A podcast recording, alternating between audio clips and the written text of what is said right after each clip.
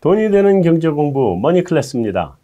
아, 시간이 이제 1년 뭐 다 지나고 연말 예, 마무리해야 되는 시즌으로 들어왔네요. 그런데 어, 연말에 보통 있던 우리의 불꽃 같은 산타랠리는 얼로 없어져 버리고 요즘은 뭐 조금 비슷한 이름에 다른 이름으로 랠리를 얘기하던데 어, 뭐 어쨌든 지금 이 시장 상황도 좀 한번 점검을 해보고 또 내년도를 좀 전반적으로 좀 크게 짚어보고 이럴 필요가 있는 타이밍인 것 같습니다. 그래서 오늘 어, 하이투자증권 박상현 위원님 모시고 어, 전반적으로 두루두루 시장에 대해서 현 상황 진단 또 내년도 전망 뭐 대응 이런 정도 한번 짚어보도록 하겠습니다. 안녕하세요. 예, 안녕하세요. 네. 먼저 어 이번에 페드는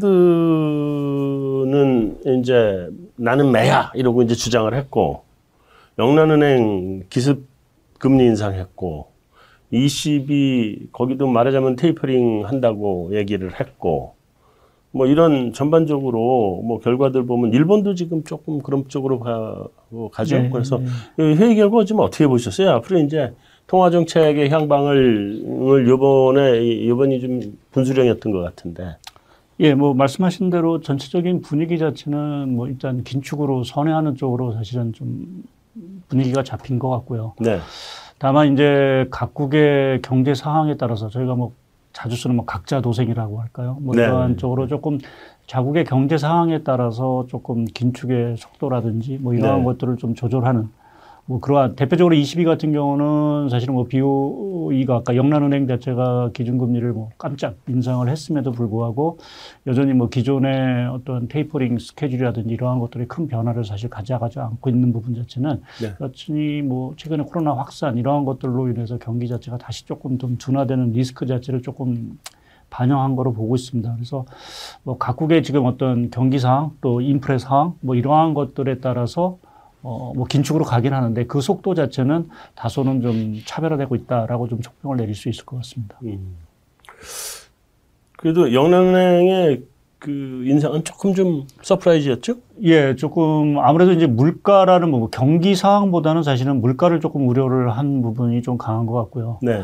어, 시장에서는 사실상 뭐 지난 회의는 사실은 인상을 얘기했는데 동결이 됐고 음. 요번 같은 경우에는 동결을 예상했는데 좀 인상을 했다라는 부분 자체는 아무래도 뭐 경기상 갖고 뭐 지금 금리를 인상했다기보다는 어, 뭐 최근에 유럽 쪽에 뭐 천연가스 가격이라든지 이런 각종 그 물가 압력 자체가 상당히 좀 커지면서 그 부분에 대한 어떤 선제적인 대응 차원에서 아마 좀 기, 기습적으로 조금 금리를 좀 인상하지 않았나 생각을 하고 있습니다. 그러면 이제 미국, 유럽, 일본 이런 이제 세계 주요국들은 경기보다는 물가 쪽으로 무게 중심을 틀었다. 예, 그렇습니다. 그러니까 네. 지금 뭐 어, 다들 뭐 전 세계적으로 지금 물가가 가장 큰 뭐 통화 정책의 가장 이슈가 되는 부분들이고요. 네네. 네. 물론 이게 진짜 연준이 뭐 틀리긴 했지만 이게 연초에 음. 사실은 정점을 찍고 내려갈지 뭐 이러한 여부에 따라서 사실은 또 금리의 어떤 인상에 대한 속도 뭐 이러한 것들이 사실은 크게 좌우될 수 있는 부분들이 있고요. 네.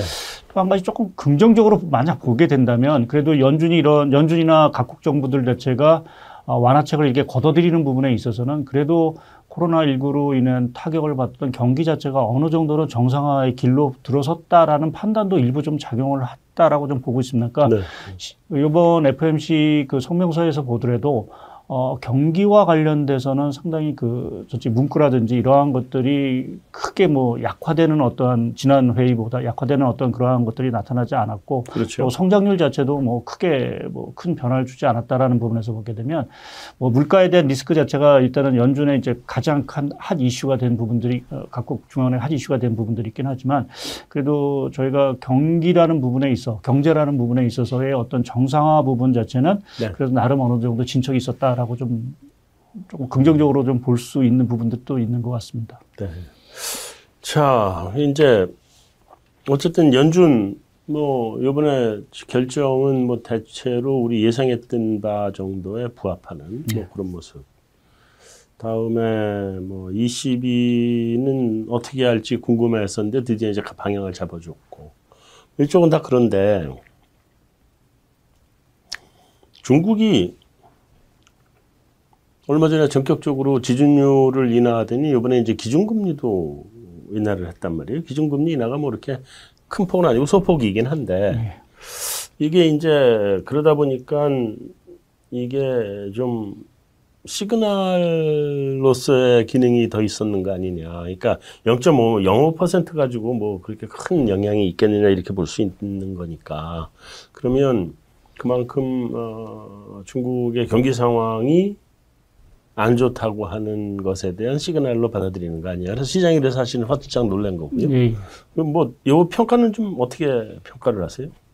예, 뭐 말씀하신 대로 사실은 그 기준금리 인하와 관련돼서는 사실은 내년 초 정도가 되지 않겠, 내년 뭐 1월 정도가 네네네. 되지 않겠느냐라는 예상이 좀 상당히 좀 많았던 상황에서 뭐 어제 이제 그 기준금리를 사실은 인하를 했는데, 음, 말씀하신 대로 이제 큰 의미에서 보게 되면 경기 자체가 그만큼 이제 안 좋다. 그러니까 지금 음. 11월 달 주요 경제 지표를 보더라도 소매 판매가 예상보다 상당히 좀 부진을 했고요. 네. 특히 이제 제가 주목을 하는 게 중국의 고정 투자 증가율인데 사실은 지난달 비해서 한 0.9%포인트 정도 이제 둔화가 됐습니다. 그래서 5% 초반대인데 어, 이게 중국의 고정 투자 증가율이라는 게 연초 대비 이제 누적 기준으로 사실은 좀 증가율이 나오는 부분들에서 네. 이게 한 달에 뭐 거의 1% 정도 둔화된다는 거는 사실은 11월 달에 투자 증가율 자체가 상당히 악화됐다라는 부분을 좀 해석할 수 있고요. 네. 이제 그리고 12월 달에 보면 4%대까지도 이제 떨어질 수 있는 여지들이 상당히 이제 커졌는데 네. 그것은 이제 중국의 경착륙에 대한 리스크들 뭐 계속 이제 저희가 뭐 했고 또 이제 스태그플레이션에 대한 우려를 이제 계속 말씀을 드렸는데 그러한 부분이 이제 현실화됐다라는 부분에서 어, 일단은 좀 또 통화 정책 자체에서 이제 미세 조정을 통해서 하방 경제성을 조금은 좀 확보를 하기 위해서 네. 뭐 지준율도 인하하고 또 외화 지준율도 인상을 한 것 자체는 이제 어, 위안화 강세 자체를 어느 정도 제어하게 그것도 어떻게 보면 이제 경기 부양 차원이 되겠죠. 거기에 이제 어, 이 기준금리까지도 소폭이지만 사실은 인하를 했다라는 부분 자체는 그만큼 이제 중국의 경기 상황이 심상치 않다라고 음. 좀 받아들여야 되는 부분들이 있고 네. 또 다른 측면에서는 중국의 정책 기조가 드디어 이제 좀 완화 쪽으로 돌아서기 시작했다. 음. 이제 본격적으로 아마 그 완화적인 시그널이 내년 초부터는 가시화될 수 있다라는 어떤 선제적인 시그널을 사실은 좀 준 것들이 아닌가라는 쪽에 좀 생각을 하고 있고요. 네. 어, 말씀하신 대로 이제 금리 인하 폭 자체는 사실은 뭐 0, 5bp니까 사실은 그렇게 뭐큰 부분은 아니긴 하지만 중국이 그 지난해 지난 이전에 그 금리 인상 인하 행보를 보더라도 네. 19년 9월에 한 5bp 내렸고요. 11월에도 한 5bp. 그러다가 이제 2000년 2월 코로나가 터지면서 10bp, 그다음 4월에 20bp 이렇게 올려 내린 적이 있습니다. 그래서 전체적으로 보면 5bp라는 어떠한 금리 인하폭 자체는 통상적으로 인민은행이 어떻게 보면 해오던 어떤 금리 음. 인하폭이기 때문에 뭐 그 인하폭이 적다, 뭐 크다, 뭐 이것에 대해서는 큰 의미를 두기는 아직은 좀 어려운 상황들인 것 같고요. 일단은 네. 가장 중요한 거는 어, 정책 기조가 선회됐다. 미국과 사실은 엇박자가 나, 크게 나기 시작을 했다라는 네. 부분 자체가 가장 좀 중요한 어떤 의미를 갖고 있다고 봐야 될 것 같습니다. 음. 여기 중국 부동산 경착용 말씀하셨으니까 네, 그 부분에서 하나만 더 여쭤보면 네. 지금 중국 부동산 시장 자체는 뭐 완전히 그 파이닉 상태에 들어가 있는 거라고 판단을 해야죠. 예, 그러니까 지금 부동산, 그러니까 70대 대도시 기준을 보게 되면 이제 부동산 가격이 전월비로 이제 계속 지금 한 3개월인가 계속 좀 하락세를 좀 보이고 있는 상황들이고 네. 또 거래량이라든지 이러한 것들도 이제 상당히 이제 위축된 상황들이기 때문에 어, 실제적으로 이제 유동산 시장 자체가 상당히 조금 쪼그라들고 있다라는 좀 얘기를 하실 거예요. 거기에 이제 중요한 건 이제 부동산 업체들이 계속 파산을 하고 있다는 거죠. 그렇죠. 그러니까 헝다 같은 경우도 사실은 뭐, 뭐 우리가 디폴트 아직 파, 뭐 완전히 뭐 회사가 없어진 건 아니긴 하지만 네. 어, 여하튼 파산과 관련된 어떤 길을 가고 있고 지금 중소 건설업체 이런 것들은 연달아서 지금 파산 선언을 좀 하고 있기 때문에 네. 당연히 그러한 파산 선언 자체가 모든 공사의 어떤 중단으로 당연히 이어질 수밖에 없는 부분들이고요. 네. 또 아까 그 동 전에 말씀드린 대로 뭐 지금 어, 인민은행이 금리를 인하했다라는 부분, 그러니까 부동산 규제를 하겠다고 계속해서 헝다라든지 이러한 쪽을 이제 규제를 하다가 그것을 갑자기 이제 태도를 전환한 부분 자체는 그만큼 부동산 시장 자체가 얼어붙기 시작을 했다라는 음. 부분에서 네. 어, 부동산 규제에 대한 부분도 좀 완화하고 금리도 사실은 좀 내려주는. 그러니까 아무래도 부동산이 뭐 어느 나라도 그렇지만 다루기 힘든 시장인 것 같고요. 네. 이제 그러한 부분에서 조금은 예상보다는 지금 부동산 시장에 좀 경고음이 울렸기 때문에 음. 어, 인문은행도 서둘러서 사실은 금리 인하에 나선 것이 아닌가 좀 보고 있습니다. 네. 자, 이제 또 하나 제일 중요한 게 이 오미크론인데 예. 이 오미크론이 뭐 처음에는 뭐 그 성탄절 선물이다. 예. 이게 이제 변 이제 전염력은 있어도 어그 말하자면 뭐라 그래야 되나 살, 살상력은 네, 중증도가 네, 네. 많이 떨어지기 때문에 이게 점점 이제 바이러스가 어, 감기 수준으로 독감 수준으로 내려오는 그 신호다. 뭐 이러고 얘기하다가 네, 네. 요즘 이게 전염력이 심해도 너무 심하니까 네.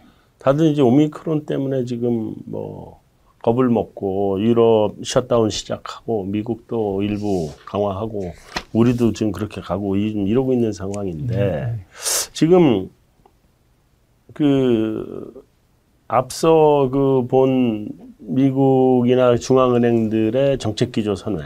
예. 다음에 중국의 뭐 기준금리나 지준율이나 이 중국 경기 둔화 우려. 그다음에 요 오미크론. 예. 요게 세 개가 지금 거의 동시에 터져 버려 가지고 예. 지금 시장이 흔들리는 것의 가장 큰 원인이 도대체 어디에 있는지 잘 모르겠어요. 이게 예. 어느 거로 봐야 돼요, 지금 현재? 오미크론인가요? 어, 저는 오미크론, 오미크론보다는, 오미크론이 뭐 큰 의미에서 오미크론, 뭐 코로나, 네. 이게 사실은 가장 큰, 저는 어떻게 보면 가장 큰 변수가 아닌가라는 좀 생각을 하고 있고요. 네. 말씀하신 대로 지금 뭐 세 가지 지금 변수가 어떻게 보면 이제 서로 이제 악재가 사실 뭉쳐 있는 상황들이죠. 그렇죠. 그러니까 중, 중국의 어떤 경기 경착륙 문제 또 연준이 테이퍼링 속도를 당초 예상보다 여하튼 빨리 했으니까 사실은 긴, 유동성 축소에 대한 어떤 우려 자체가 상당히 이제 커진 부분들이고 거기에 이제 이 델타 변이 바이러스가 같이 겹치면서 사실은 이제 경기라는 부분 자체가 상당 부분 좋을 거로 생각을 하는데 이게 또 다시 조금 뭔가 흔들리는 게 아닌가라는 음. 이제 우려가 사실은 이제 맞불리면서 시장이 좀 큰 흐름을 좀 크게 흔들리고 있는 부분들이고 물론 음. 거기 밑바탕에는 사실 미국 주시장 같은 경우는 올해 워낙 뭐 많이 올랐 있고 뭐 몇 년째 좀 오르다 보니까 이제 과열에 대한 버블에 대한 얘기도 항상 이제 따르다 보니까 네. 마침 뭐 그러한 얘기들이 나왔던 차원에 이런 악재들이 이제 같이 맞물리면서 사실은 이제 시장의 조정 뭐 이러한 압력으로 사실 좀 다가가고 있는 부분들인 것 같습니다. 근데 제가 보기에는 사실은 뭐제 개인적인 판단이긴 하지만 역시 가장 중요한 거는 결국 이 코로나 확산세 뭐 저희가 어, 지난해 전망을 하고 또 올해 전망을 했을 때 이제 백신이 나오면 어느 정도 이게 결국 이제 진정이 되면서 뭔가 정상화되는 쪽에서의 흐름 자체가 빨라지지 않겠느냐라는 네. 기대감이 컸는데 물론 일부 이제 그러한 것들도 나오는 징후도 있었긴 하지만 다시 이러한 그 뭐 델타 변이로 시작해서 오미크론까지 이런 계속해서 변이가 나오면서 아 백신에 대한 효과가 그렇게 아직은 이제 뚜렷하 뭐 뚜렷하기보다는 뭐 큰 아주 절대적인 효과가 없다 없는 것들 자체가 시장에 좀 불안감을 좀 자극을 하는 것 같고요. 네. 특히 지금 뭐 오미크론 얘기를 하셨지만 사실은 지금 오미크론이 아직은 그 유럽이나 미국의 지배종 역할은 아직은 않고 있습니다. 지금 확산세를 주도하고 물론 최근에 이제 많이 늘어나긴 했지만 네. 지금 델타 변이 바이러스가 여전히 사실은 지금 지배적인 상황들이고 그렇죠. 그것이 이제 중증을 일으키는 상황에서 이제 오미크론 자체가 이게 워낙 감염력이 높으니까 이게 음. 뭐 중증 여부를 떠나서 이게 뭐 수준의 확산세를 됐을 경우 의료 체계가 마비가 되고 우리가 음. 얘기하는 지난해와 같은 셧다운이 뭔가 또 발생하는 게 아닌가라는 이제 공포감이 사실은 조금 시장에 좀 지배를 하는 것 같습니다. 그래서 네. 그 부분 자체 불확실성이 얼마나 좀 빨리 해소가 될지가 시장에 조금 관심사인 것 같고요. 네. 제가 오늘 이 방송을 하기 전에 조금 뉴스를 보다 보니까 그나마 좀 다행스러운 건 남아공에서 오미크론 확산세가 조금은 진정되는 기미를 가고 있다. 음. 거기에 이제 오미크론 감염됐던 사람들이 아직 중증으로 전, 심화되는 비율 자체가 그렇게 높지 않다라는 조금은 좀 이제 좀 우리가 얘기했던 좀 긍정적인 뉴스가 있는데 사실은 좀 그건 상황을 좀 지켜봐야 되는 부분들인 것 같고요. 여하튼 네.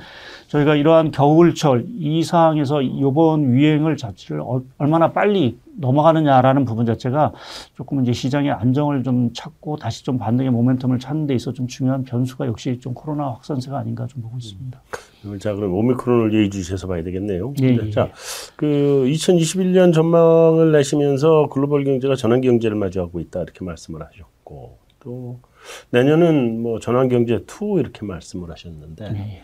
어, 올 한해 그 뭐 전망 이거 하여튼 한번 되돌이켜서 좀 짚어주시고 네.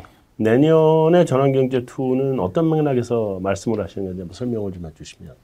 예, 뭐 전망이라는 게 저희가 뭐 변명처럼 얘기하는데 항상 뭐 신의 영역이다라고 이야기를 하는데 원래 예, 예, 예 전망이랑 틀리라고 틀리라고 보이는 왜 저희 변명사 말씀인데 사실 이제 신의 영역이 나 사실은 이제 코로나 영역으로 사실은 뭔가 좀 변하고 있어서 네. 사실은 저희가 전망을 하는 데 있어서 상당히 이게 뭐 이게 기본적인 전제 작군이 항상 흔들려 보니까 이제 좀 잘 맞지 않는 부분들이 사실은 좀 많아진 것 같습니다. 근데 그렇죠. 돌이켜 보면 제가 이제 전환 경제라는 이제 어떻게 보면 큰 타이틀을 핀 것이 저희가 이제 코로나란 이런 큰 팬데믹을 맞고 나서 어, 뭐 경제적으로도 사실은 여러 가지 변화가 있었고 또 산업적으로 저희가 뭐, 뭐 디지털 경제니 뭐 또 그린이니 뭐 하는 이러한 새로운 어떤 산업도 사실은 크게 육성이 되는 부분들도 있었고 또 한편에서 보면 우리가 그 각종 경제 활동이라 우리가 이제 경제 활동이라든지 또 사회 활동 측면에서도 어, 분명히 많은 변화가 있었던 것 같습니다. 그러니까 저희가 뭐 저도 한 직장 생활을 한 30년 했지만 처음 재택근무라는 걸 사실 또 해보고 네. 또 이러한 것들이 어떻게 보면 또 앞으로 또 고착화될 수 있고 하는 이러한 것들 또 우리가 어 이러한 그 배달 문화 이러한 것들도 사실은 이 코로나19 때문에 상당 부분 정착된 부분도 사실은 좀 있는 것 같고 해서 음.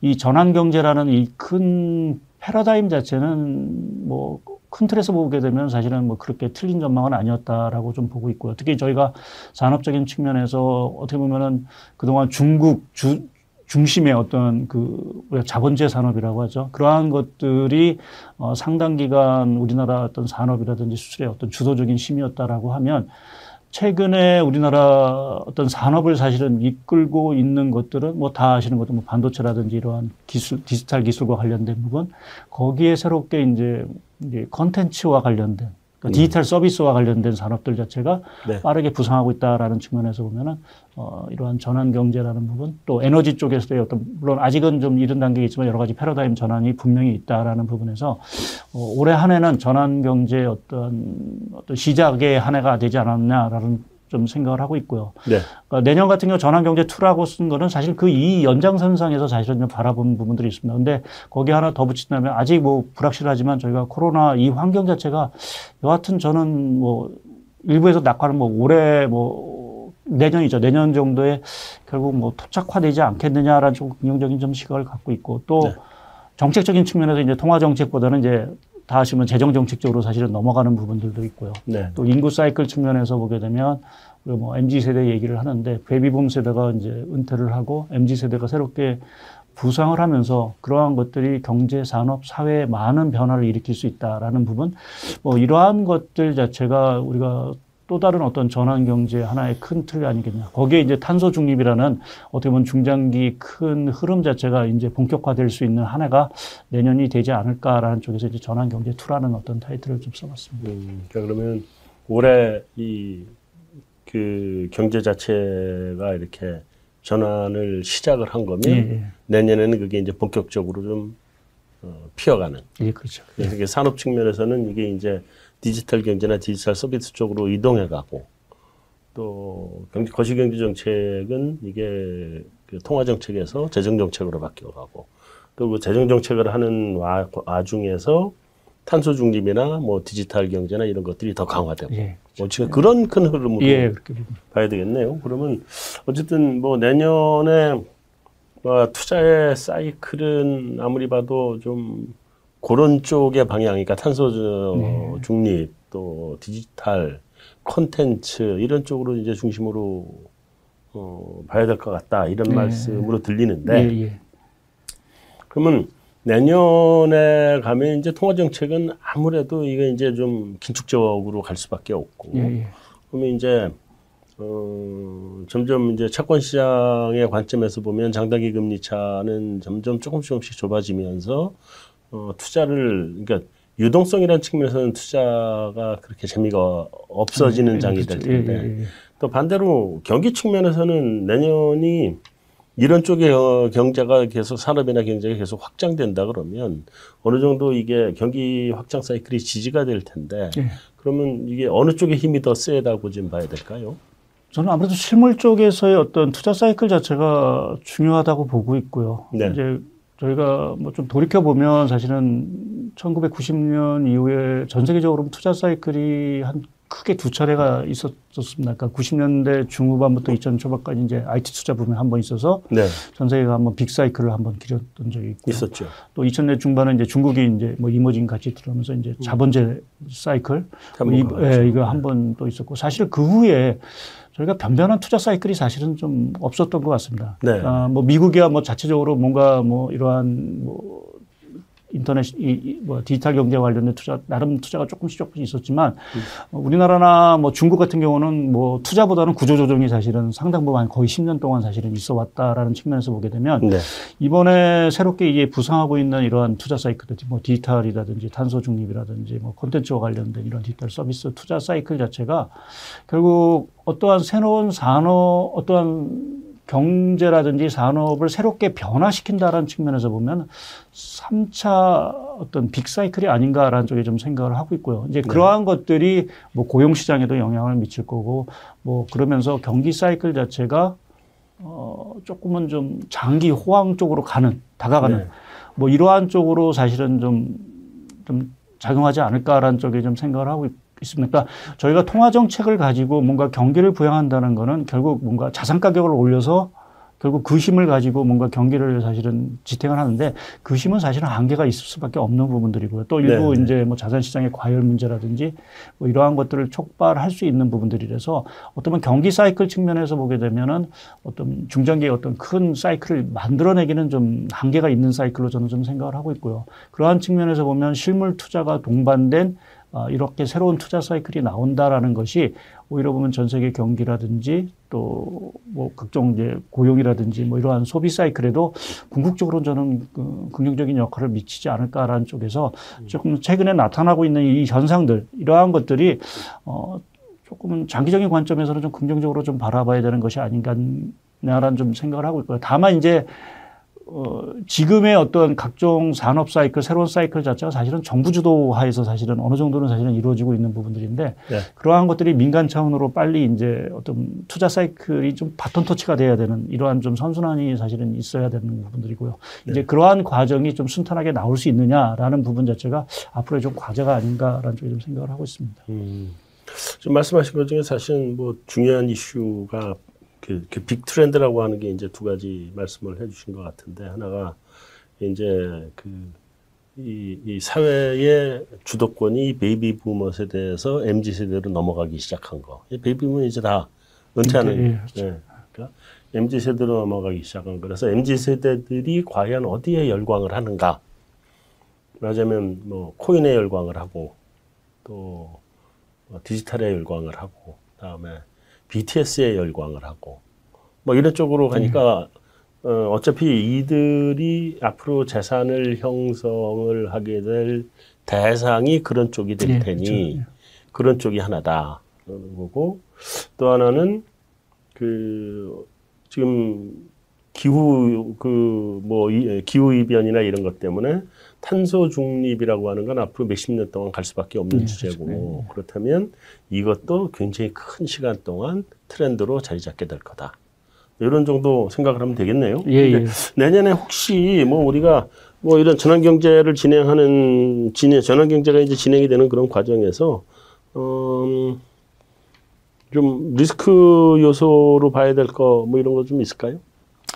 예, 뭐 올해도 사실 일시적으로 이제 그런 뭐 새로운 용어가 나지만 이제 그린프레이션 뭐 리스크. 그러니까 네, 뭐 네. 이렇게 우리가 에너지 패러다임을 전환하는 과정에서 돌발적으로 사실 그게 사실 새로운 어떤 신재생에너지라든지 이러한 것들에 대한 어떤 생산이라든지 이런 것들이 잘 이루어지지 않으면서 오히려 이전에 그 뭐 석탄이라든지 뭐 이러한 수요 자체가 이제 오히려 좀 일시적으로 급등하면서 그것이 네. 이제 가격이라든지 물가 압력으로 이제 작용하는 어떤 이제 전환 과정에서 어떤 부작용이 되겠죠. 음, 부작용. 예, 이제 그러한 것들이 뭐 조금은 계속 발생할 수 있는 부분들이 좀 있는 것 같고요. 네. 또 한편에서는 저희가 이제 뭐 저희가 쓴 용어는 아니겠지만 이 자초 산업이라니까 우리가 성장 산업도 분명히 있습니다. 그러니까 뭐 지금 말씀드린 뭐 산업에서 새로운 이제 성장 산업들이 나올 텐데 또 한편에서 보면은 그것에서 이제 도태되는 자초 산업들이 분명히 있을 수 있는 부분들이고요. 뭐 대표적으로 보면 이제 뭐 일례를 들어서 자동차 같은 경우가 뭐 전기차라든지 수소차로 이제 했을 경우 기존 이제 우리가 뭐 휘발유를 쓰는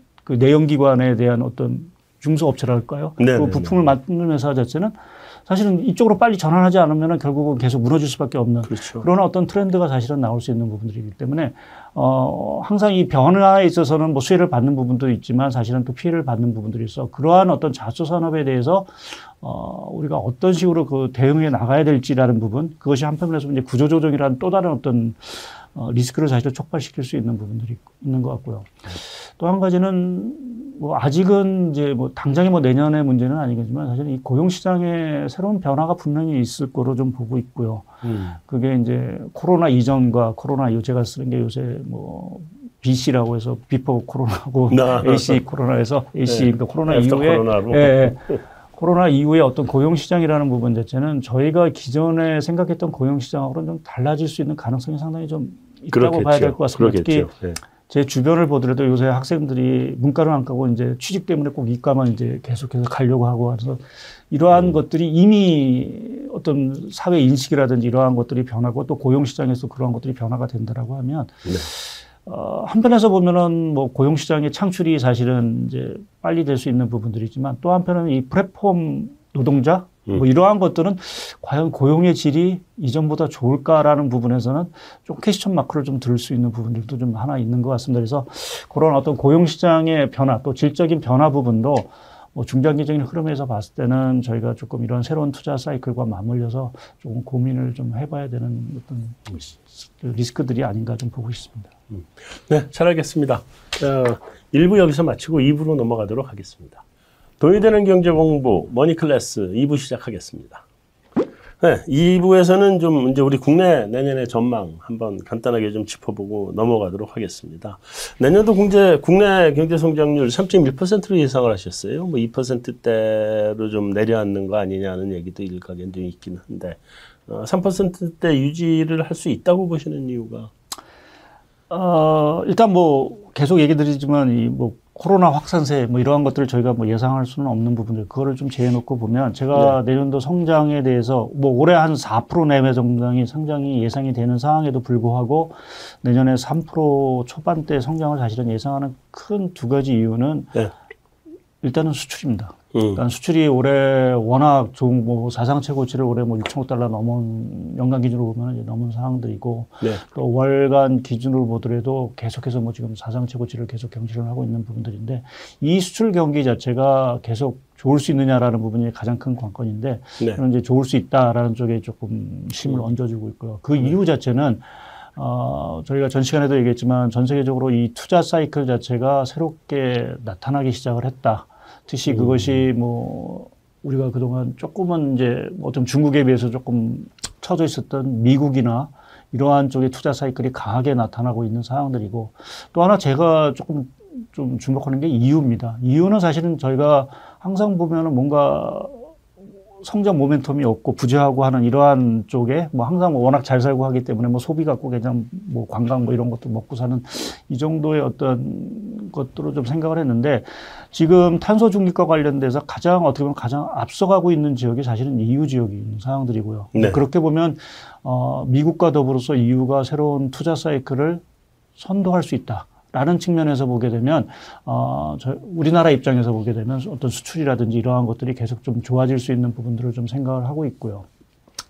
어, 거기에 이렇게 수출 경기가 좋아졌을 경우 국내 투자 사이클 역시도 그렇게 나쁘지는 않겠다라는 쪽에 좀 생각을 하고 있습니다. 그래서 뭐 그게 뭐 반도체가 될 수도 있고 우리가 얘기하고 있는 이제 무형자산 그러니까 우리가 뭐 디지털이라든지 뭐 여러 가지 이제 무형자산 사이클 자체가 새롭게 이제 커지고 있는 부분 자체도 국내 이제 투자 사이클의 호조를 사실은 계속해서 지탱할 수 있는 부분들이 있는 것 같고요. 네. 그리고 이제 하나의 변수이긴 하지만 이 소비와 관련된 것들 그리고 코로나 자체가 어느 정도만 진정이 된다라고 하면 지금은 조금 소비 자체가 어쨌거나 억눌려 있는 상황이 되기 때문에 네. 그것이 한반적으로 크게 폭발할 수 있는 부분들이고 특히 이제 뭐 저희가 자유롭게 진짜 해외를 나돌아다닐 수 있다라고 이제 어떤 그러한 상황까지도 뭐 그게 쉽지는 않긴 하겠지만 그러한 정도의 상황이라고 한다면 서비스업 쪽에서의 어떤 성장세가 한 번은 조금 폭발적으로 좀 나올 수도 있지 않겠느냐라는 음. 쪽에서 내년도 성장의 그림 자체가 그렇게 나쁠 수 나쁘지는 않지 않겠느냐라는 쪽에 좀 생각을 하고 있습니다. 네.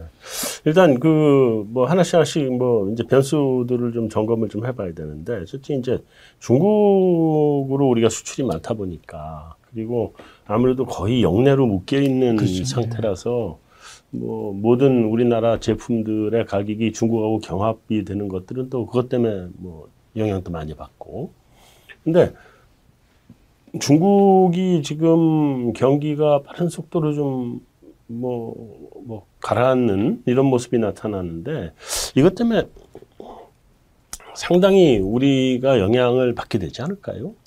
예, 일단 말씀하신 대로 제일 중요한 요인인 것 같습니다. 제가 앞서 뭐 수출이 좋을 거다라고 이제 말씀을 계속 드렸는데 다행히 올해는 사실은 중국 그 경기 자체가 사실 불확실성이 컸음에도 불구하고 대중국 수출이 그렇게 나쁘지는 않았습니다. 네, 네. 그러니까 중국도 수출이 워낙 좀 좋았기 때문에 저희가 네. 뭐 어떻게 보면 좀 반사 이익이랄까요, 뭐 이러한 것들을 좀 받았는데 내년 같은 경우는 사실은 중국의 성장률 자체가 뭐 올해는 뭐 8%대를 얘기를 하지만 내년에는 중국 정부가 뭐 5% 이상을 아마 타켓으로 하고 아마 성장을 좀 추진을 할 것 같은데 과연 그 5%마저도 달성이 가능할지라는 부분에 대한 불확실성은 분명히 좀 있는 것 같습니다. 네. 뭐 중국의 뭐 부동산 문제도 그렇고 뭐 지금 미국이 중국에 대한 견제를 계속해서 뭐 강화를 강화를 했지 느슨하게 하지는 않을 수 거기 때문에 네. 그러한 부분에서 어떤 미중 마, 마찰 문제 자체도 어, 여하튼 우리나라에는 사실은 조금 계속 좀 부담 수 있는 부분들이라서 과연 이제 중국 경기 자체가 뭐 5%대 이상 성장이 가능할지라는 부분 자체가 일단 가장 큰 변수인데 지금 벌써 뭐 다행이면 다행이라 할까요? 뭐 내년에 여하튼 시진핑 국가주석이 가을에 당대회를 통해서 이제 집권 상기로 사실은 들어가야 되는 입장이고 이제 그렇게 보면은 더 이상 이제 뭐 아무리 자기의 어떤 집권을 위해서 경기를 더 이상 희생할 수는 없을 거로 좀 보고 있습니다. 아무래도 네. 사회적인 분위기 자체를 어느 정도는 좀 띄어놔야 음. 어, 결국은 좀뭐 인민의 뭐 불평 뭐 이런 것들이 사실은 작을 수 있는 부분들이 있어서 네. 여하튼 그러한 차원에서 보면 내년 초 이후 조금 중국이 적극적으로 좀 부양 쪽에 나서지 않겠느냐라는 쪽에 좀 생각을 하고 있고요. 또 한 가지는 지금 중국이 뭐 여러 가지 악재가 사실 많은 상황에서 제가 좀 하나 제일 또 하나 변수로 보는 게 중국의 방역 정책입니다. 워낙 지금 그 북경 올림픽 이런 것들을 앞두고 있으면서 거의 제로 코로나 방역 정책을 해서 거의 뭐 락다운 수준의 버금가는 어, 지금 방역 조치를 하고 있고 특히 내년 춘절에는 뭐 일부 지역에서 이동까지도 제한시킬 듯한 어떤 얘기들이 사실은 좀 들고 있기 있어서 충절은 고향 고향 방문 없을 거라 그러대요. 예, 예. 그러니까 음. 그러한 것들이 결국 이제 경기 쪽에는 타격이 미칠 거니까요. 그래서 이러한 중국의 이 방역 조치 이러한 것들이 결국 어느 정도 빨리 조금 느슨해져야 네. 중국도 뭔가 소비를 하고 사람들이 돌아다니면서 뭔가 경제 활동이 정상화될 수 있는 부분들이 있어서 음. 결국 뭐 결국 이것도 결국 코로나 문제로 연결되는 거죠. 그래서 코로나 문제 자체가 조금은 진정이 된다라고 하면 중국의 방역 조치 이런 것들도 조금 느슨해지면서 네. 중국도 뭔가 좀 보복 소비 뭐 이러한 것들이 나오면서 경기 자체에 조금 긍정적인 힘들이 좀 생기지 않을까라는 쪽에 생각을 하고 있습니다. 그래서 어, 뭐 아직은 뭐 긍정적인 얘기를 드리기보다는 좀 부정적인 얘기를 뭐 중국에 대해서는 드릴 수밖에 없는 상황들이긴 하지만 그래도 뭐 역, 어, 뭐 최악의 국면까지는 아직은 좀 생각하는 그림은 조금 가능성은 좀 낮다라는 좀 생각을 하고 있습니다. 음, 그러니까 경착륙까지는 안할 네, 거다. 예, 예. 어, 사실 근데 지금 중국 중국 부동산이 경착륙을 할까봐 다들 그 부분이 예. 그 걱정되는 부분이라서. 음. 그러니까 뭐 항상 이제 중국의 그 부동산의 경착륙이라는 거는 결국 이제 신용 리스크가 터진다라는 부분인 거고요. 그렇죠. 예, 그러니까 그 신용 리스크가 터졌을 경우에는 국내에도 신용 리스크에 대해서 안심할 수 없는 상황들이고, 아, 예, 네. 그것이 결국 우리나라 부동산 시장까지도 전염시킬 수 있는 부분들이어서 네. 어, 중국의 어떠한 이러한 특히 부동산과 관련된 경착륙 거기에 따른 신용 리스크 자체는 항상 저희가 대한 어떤 리스크로 내년에 좀 봐야 될 부분들인 것 같습니다. 음, 알겠습니다.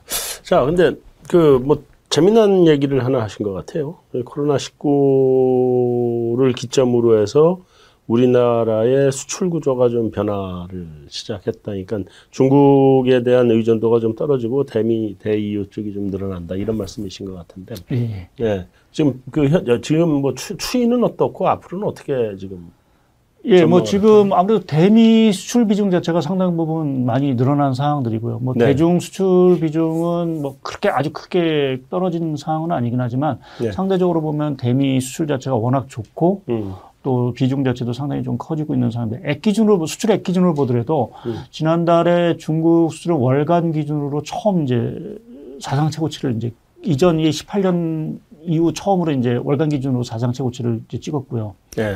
반면에 미국이나 EU 수출 같은 경우는 이미 하반기 뭐 상반기 부터 거의 월간 기준으로 사상 최고치를 계속해서 경신하고 있는 상황입니다. 음. 그러니까 그만큼 수출 모멘텀 측면에서 어 미국이나 EU 쪽에서의 어떤 수출 자체가 상당히 이제 활성화되고 있는 부분들인 것 같고요. 네. 그 이유는 뭐 아무래도 지금 전 세계 경기 자체를 주도하고 있는 게 미국이기 때문에 네. 또 미국의 투자 사이클, 특히 미국의 그 자본재 수주라고 하죠. 우리가 투자와 같이 이제 대변해서 볼 수 있는 네. 대형 지표인 이 자본재 수주를 보게 되면 월간 기준으로 이것도 보게 되면 계속해서 사상 최고치를 경신을 하고 있습니다. 음. 그러니까 그만큼 미국 투자가 좋다라는 얘기죠. 네. 그러니까 거기에 따른 수혜를 사실은 우리나라가 상당 부분 좀 보고 있는 부분들인 것 같고요. 네.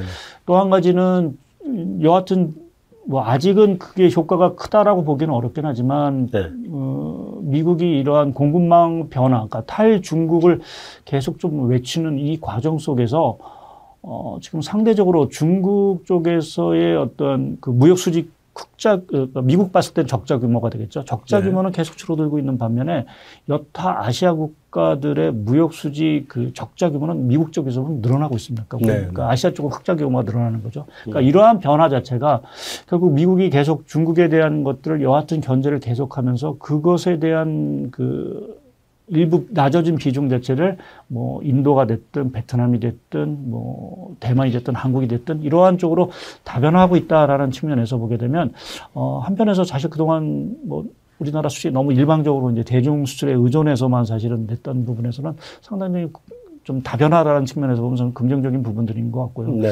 이러한 것들이 내년에도 사실은 조금 지속이 될 수 있다라는 쪽에 좀 저는 생각을 했습니다. 그것이 미국의 어떤 공급망 정책과도 맞물린 부분들이고 음. 또 앞서 말씀드린 뭐 탄소 제로와 관련된 투자라든지 또 그렇죠. EU 쪽의 어떤 그런 뭐 내년에 코로나가 좀 진정이 되면 강한 소비 사이클. 그러니까 지금 유럽의 자동차 판매를 보게 되면 지금 하반기 들어서 계속 뭐 한 20%대 마이너스 증가세가 계속되고 있습니다. 네, 네. 그러니까 지금 한 2년 동안 계속해서 위축된 시장이기 때문에 네. 이게 코로나만 진정이 되면 아마 EU 쪽의 어떤 소비 붐 이러한 것들이 상당히 좀 강할 수 있다라는 부분 자체는 우리나라 대이유 수출에도 상당히 조금 긍정적인 영향을 미칠 수 있어서 네. 어, 조금은 이 코로나 19라는 것들이 뭐 부정적인 부분도 좀 있는 부분들이 있지만 우리나라 수출 측면에서 보게 되면 구조의 다변화라든지 뭐 이러한 쪽에서는 상당히 좀 긍정적인 영향을 미쳤다고 봐야 될 것 같습니다. 네.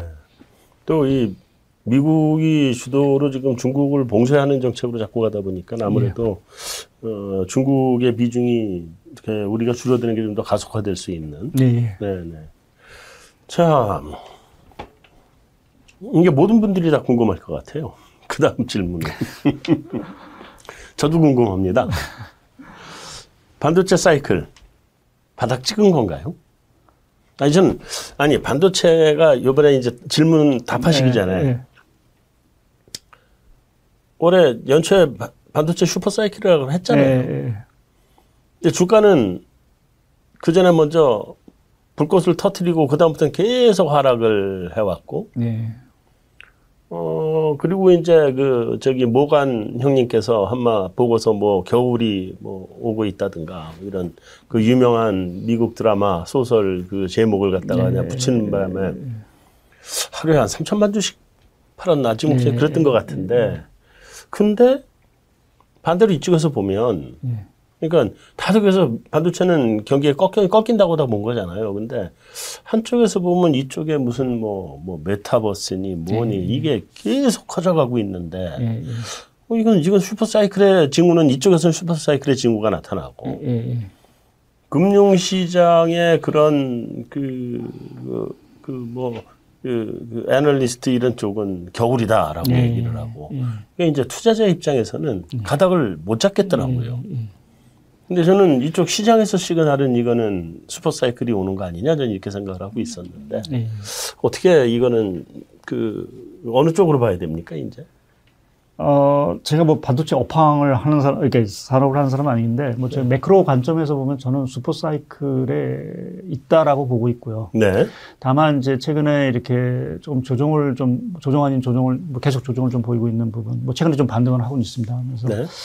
이 부분에 있어서는 사실은 작년 올해 그러니까 비대면과 관련된 수요들이 워낙 한꺼번에 몰리다 보니까 네. 사실은 이제 조금 과잉 소비라고 할까요? 반도체 입장에서 보면 음. 그러면서 조금 약간 좀 쉬어가는 그래서 뭐 기업들이 워낙 수요가 많다 보니까 또 생산 확 늘고면서 음. 재고 부담이 좀 약간 좀 쌓이면서 조금 일시적으로 좀 부진했던 것이 아닌가라는 쪽에 좀 생각을 하고 있고 음. 다만 이것이 추세적으로 이전처럼 뭔가 반도체 사이클이 뭐 1년 주기로 뭐 좋다 나빴다 이러한 사이클로 가는 이러한 것들보다는 사실은 조금 전 중장기적으로는 계속 조금 강한 사이클로 가고 있다라는 쪽에 좀 판단을 하고 있고요. 네. 그러한 조짐을 사실은 제가 좀 보는 것들이 뭐 저는 이제 매크로 지표를 이제 주로 보면서 예, 저희가 이제 그 어떤 산업의 업황 사이클을 볼 때 이제 출하 재고 사이클을 이제 그렇죠. 많이 이제 보고 있는데 그렇죠. 단기 사이클. 예, 예 단기 사이클 보는데 네. 이 우리나라 그 IT 또 이 반도체 업황 사이클을 보게 되면 2018년을 기점으로 해서 약간은 조금 사이클 자체가 변화됐다라고 좀 생각을 합니다. 그 네. 추가 재고 사이클을 보게 되면 네. 그 전에는 뚜렷하게 이게 뭐 1년 좋았다, 1년 나빴다는 이런 업황 사이클이 분명히 있었습니다. 근데 18년 이후에는 그 조정 기간 자체 우리가 통상적으로 보면 한 1년 정도 조정을 받았는데 18년 이후에는 한 6개월 뭐 이렇게 조정을 받고 다시 좋아지고 하는 이러한 사이클이 조금은 어, 이전보다는 조금 강한 사이클이 분명히 좀 이 업황 사이클에서 좀 보이고 있다라는 쪽에 좀 생각을 하고 있기 때문에 네.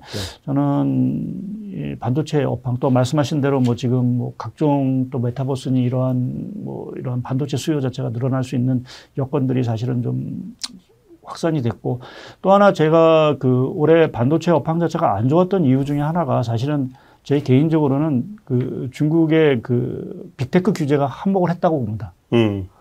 어, 아무래도 이제 중국의 어떤 그 정부의 어떤 빅테크 규제 때문에 뭐 텐센트가 됐든 뭐 알리바바가 됐든 이러한 중국의 빅테크 산업 자체가 조금 뭐 미중 갈등 문제도 있고 해서 조금 주춤을 하면서 이게 아무래도 그렇게 보면 수요 자체가 준화될 수밖에 없기 때문에 그러한 것들이 반도체 업황에 조금 생각보다는 좀 부진을 일으켰는데 내년에 그러면 중국이 이 빅테크를 계속 규제할 거냐? 그건 아니라고 봅니다. 최근에도 보면은 조금 이제 느슨하게 해주는 어떤 모습이 나온 상황들이고요. 물론 이제 네. 미중, 미국의 압박은 계속되긴 하겠지만 어, 중국 입장에서 보더라도 지금 살아나갈 길은 이 방법밖에는 사실은 없다고. 그러니까 네. 중국도 4차 산업, 디지털 산업을 계속 육성할 수밖에 없다라고 보면은 빅테크 규제 자체를 상당 부분 완화시킬 거로 좀 저는 생각을 하고 있고요. 네. 이제 그렇게 보면 어, 당연히 수요는 늘어나겠죠. 거기도 음. 투자가 좋아질 테니까. 그래서 그렇게 보면은 음, 저는 뭐 반도체 업황에 대해서는 그렇게 뭐 우려할 무료 뭐제 전망이 틀릴 수 있는 우려할 필요는 없지 않겠느냐라는 쪽에 좀 생각을 하고 있고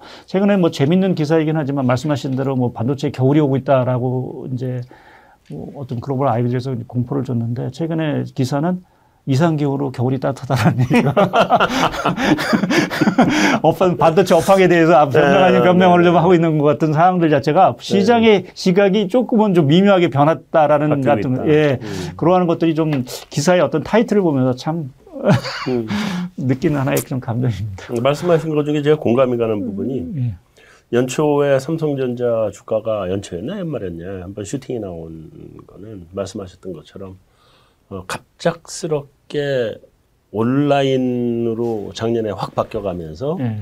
수요가 이상하게 급증을 예. 해서 수급 차질이 생기면서 왔던 거고 예. 그 부분을 우리가 그 뭐 경제학이나 이런 세계는 좀 좀 업노멀한 현상이라고 생각해서 그 부분을 제거해서 놓고 보면 예. 그러면 이게 꾸준히 우상향하는 추세로 갈 수밖에 없다. 예. 뭐 이렇게 보면 예, 봐야 되는 게 예, 있죠. 예. 삼성전자 실적도 뭐 꾸준히 잘 나오더라고요. 예, 그러니까. 음.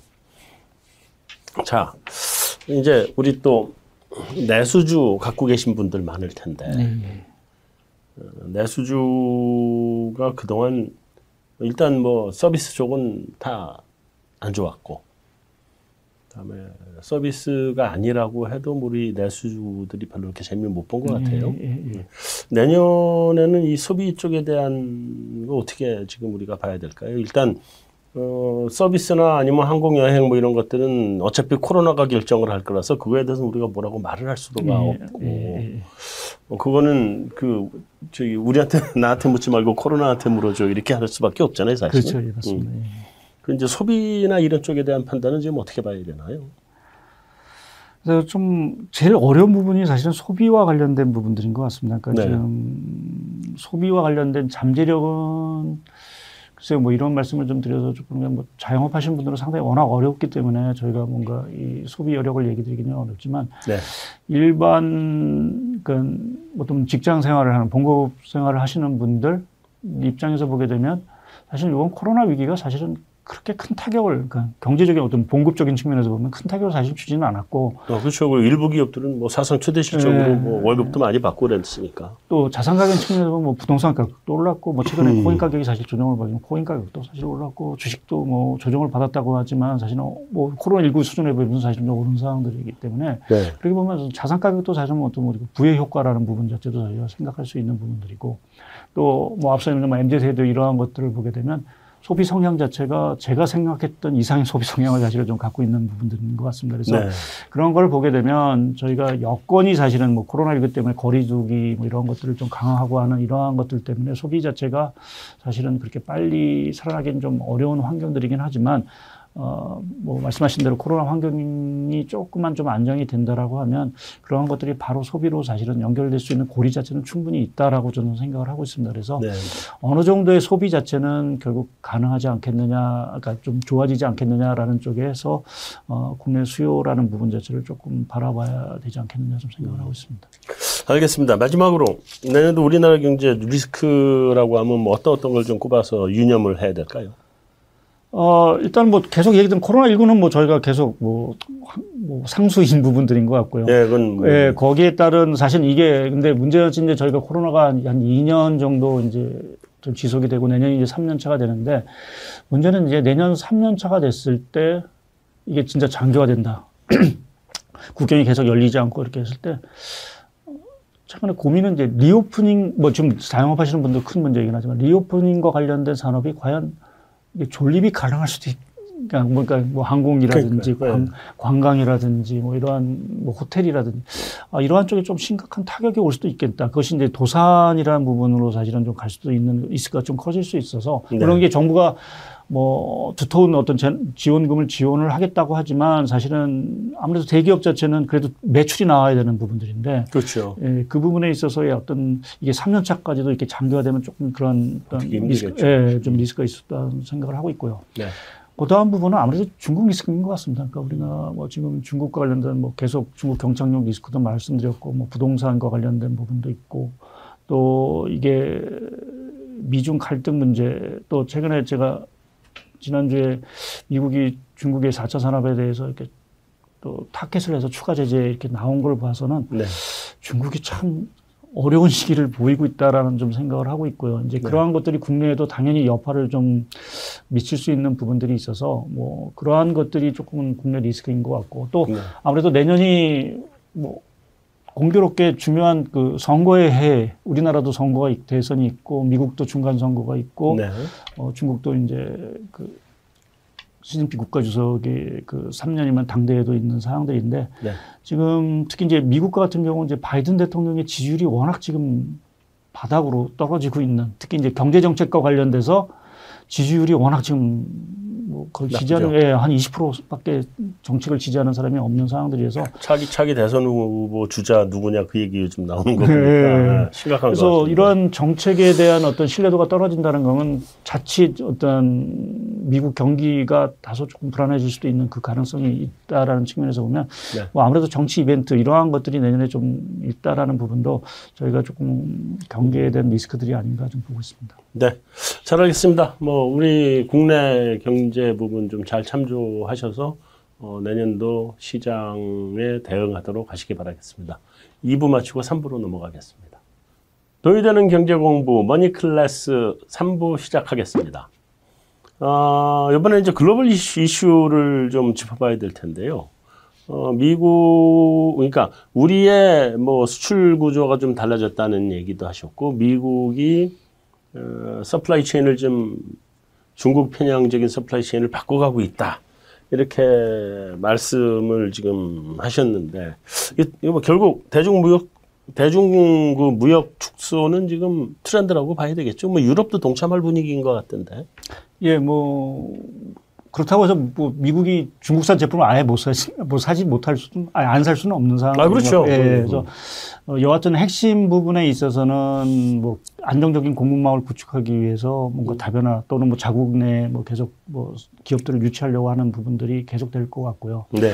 뭐이 싸움 자체는 뭐 한두의 문제가 아니라 사실은 어떻게 보면은 뭐 글로벌 어떻게 보면 일이 일을 두고 음. 계속해서 싸워 나갈 수밖에 없는 상황이라고 보면은 그 계속 될 수밖에 없다. 또 네. 미국 입장에서 보게 되면 어, 신공급망이라는 이 과제 자체는 뭐 어떤 당파를 떠나서 네. 계속 될 수밖에 없는 전략인 것 같고요. 그래서 네. 이 부분에서 우리나라가 어느 정도 이렇게 잘 예, 활용을 해서 사실은 이거를 이용할 수 있느냐 라는 부분 자체가 앞으로 좀 관건인 것 같고요. 네. 다만 이제 다행스러운 건 우리나라 뭐 반도체라든지 이러한 또 2차 전지라든지 음. 어, 이러한 쪽이 경쟁력을 좀 갖고 있고 또 그러한 공급망 자체에 상당 부분 동참할 수 있는 여건들이 사실은 좀 조성이 되고 있다라는 측면에서 보면은 네. 보면 긍정적으로 좀 바라볼 수 있는 부분들이 있습니다. 근데 다만 이제 이 미중 간의 공급망 이 갈등 관계에서 우리가 과연 외교적으로 이런 게 상당히 좀 위치를 어떻게 잘 잡아가느냐. 음.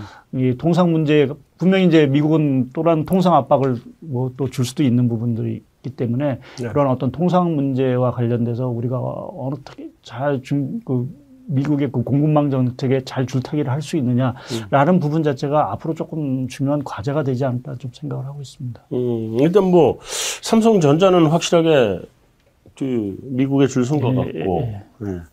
그 이외에 뭐 다른 회사들도 기업 차원에서는 뭐 미국 쪽으로 줄 쓴 것 같고. 이제 그래서. 그런데 이제 뭐 최근에도 뉴스 한번 나왔죠. 뭐 하이닉스가 뭐 중국 그 뭐 투자 확대 증설하는 데 있어서 뭐 미국이 반대한다. 그렇죠. 오시 공장. 예. 뭐 이러한 문제를 과연 기업들 입장 또 정부 입장에서 어떻게 좀 풀어 나가야 될지 당연히 중국은 또 중요한 시장인 상황들이고 그렇죠. 또 우리가 네. 중국을 무시할 수는 또 없는 상황들이기 때문에 음. 이제 그러한 관점에서 이게 뭐 지금이야 뭐 이 정도 관점인데 정말 진짜 미국이 뭐 반도체와 관련돼서 중국에 대한 투자 자체를 아예 뭐 다 차단한다든지 뭐 하는 어떤 것들 뭐 어저께 뭐 제가 말씀드렸지만 어, 전 세계 최대 드론 업체인 DJI라는 그 중국 기업을 이제 제재 대상 리스트에 딱 올려놨습니다. 그렇죠. 이제 그러한 것들이 과연 우리나라 입장에서 보게 되면 이게 뭐 좋을 수도 있고 나쁠 수도 있는 부분들이 있는데 항상 뭔가 이게 뭔가 변화하는 데 있어서는 긍정적인 측면, 부정적인 측면 항상 존재하는 부분들이 있어서 네. 그러한 부분에서 뭐 우리가 어느 정도 이러한 기업을 활동하시는 분도 그렇고 뭐 또 정부 입장에서도 보면 이러한 통상 문제 자체를 어떻게 잘 피해 나가느냐라는 것들이 상당히 중요한 과제가 계속될 수밖에 없는 상황들인 것 같습니다. 음, 네. 우리가 지금 그 미국의 그 공급망 정책에서 네. 우리가 굉장히 중요한 부분이 하나가 반도체일 거고 네. 또 하나가 또 다른 하나는 지금 2차 전지가 되겠죠. 음. 2차 전지가 사실 최대 수혜가 될 것 같아요. 여기 중국하고 우리하고 생산이 경합을 했던 거잖아요. 그렇죠. 근데 예, 예. 중국이 미국에서 별로 힘을 못 받고 그렇게 되면 우리가 오히려 기회가 되지 않을까 이런 생각이 들긴 하던데. 예, 뭐 앞으로도 뭐 계속해서 뭐 전기차라든지 뭐 이러한 것들은 거의 대세화 될 수밖에 없기 때문에 네.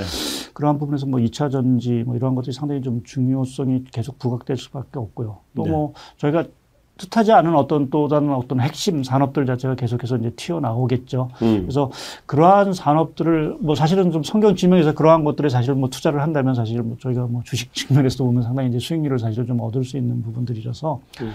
어, 향후에 저희가 뭐 계속 뭐 저희도 뭐 여러 가지 이제 자료를 통해서 계속 강조를 드리기는 하겠지만 과연 미국 향으로 나가는 그 국내 수출 품목 중에서 뭔가 순위가 이렇게 확확 좀 오르고 하는 것들이 뭔가는 걸참 유심히 좀 보실 필요가 사실은 있다고 보고 그렇죠. 있습니다. 그러니까 그쪽이겠죠. 예, 그래서 음.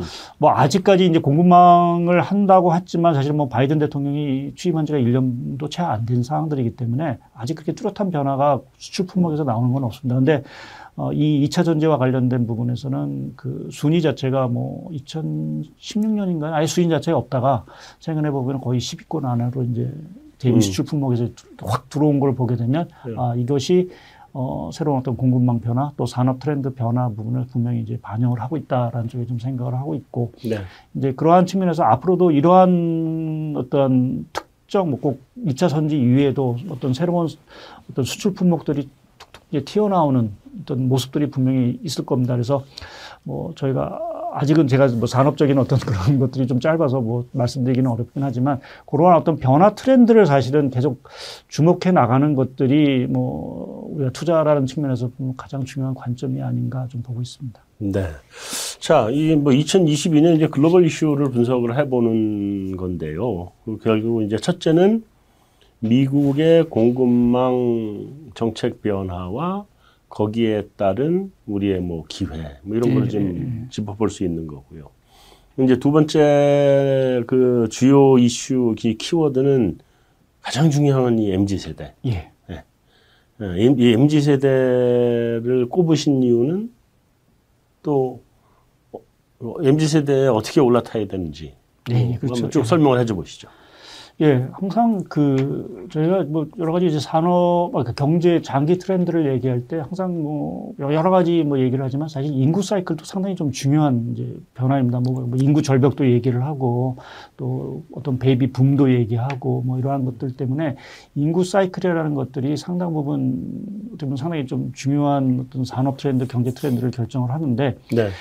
여하튼 지금 베이비붐 세대 뭐 그 우리나라만의 문제는 아니고 전 세계적으로 보면 이 베이비붐 세대라는 것이 뭐 제 개인적으로 보게 되면 근 2, 30년 동안 우리나라 뭐전 세계 약간 정치, 사회, 경제를 다 주도를 했다고 봅니다. 네. 그 중간에 뭐 X 세대도 있었고 뭔가 계속해서 물론 이제 나왔죠. 근데 워낙 이 베이비붐 세대의 어떤 파워 자체가 워낙 강하다 보니까 음. 사실은 그동안 뚜렷하게 이제 뭐가 부각되는 세대가 사실은 좀 없었던 것 같습니다. 근데 그러면.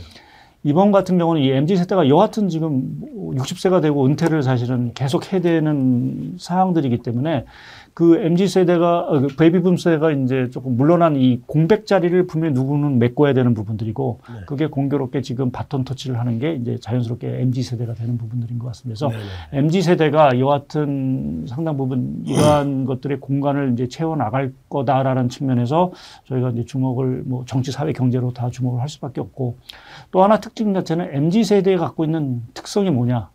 그러니까 우리가 뭐 베이비붐 세대를 얘기를 많이 하는데 그 베이비붐 세대들의 특성은 내구재 소비가 워낙 강했습니다. 그때 뭐 그렇죠. 뭐 워낙 없었기 때문에 자동차라든지 네, 네. 뭐 가전이라든지 이러한 보급률 사이클 자체가 이 베이비붐 세대와 더불어서 폭발적으로 늘어, 이제 늘어났고 그것이 산업의 급격한 성장을 사실은 이루어놨던 부분들인데 네. 뭐 지금 MZ 세대는 뭐 그러한 보급률 내구재 보급률하고는 전혀 이제 상관이 없는 세대인 거고 새로운 어떤 제품 또 말씀드린 어떤 디지털과 관련된 세상 또 뭐 가상 세계와 관련된 것들 새로운 어떤 디지털 수업 위에 사실은 또 목마른 세대인 부분들이기 때문에 네. 이 MZ 세대가 과연 무엇을 즐기고 무엇을 소비하고 하는 것들은 어, 앞으로의 어떤 산업 트렌드에 있어서의 가장 중요한 요소가 될 거다라는 쪽에서 네. 어, 저희가 뭐 MZ 세대 뭐 최근에 뭐 정치 쪽으로도 강조를 하지만 사실은 산업적인 측면에서 더 중요성이 사실은 좀 있는 것 같고요. 네.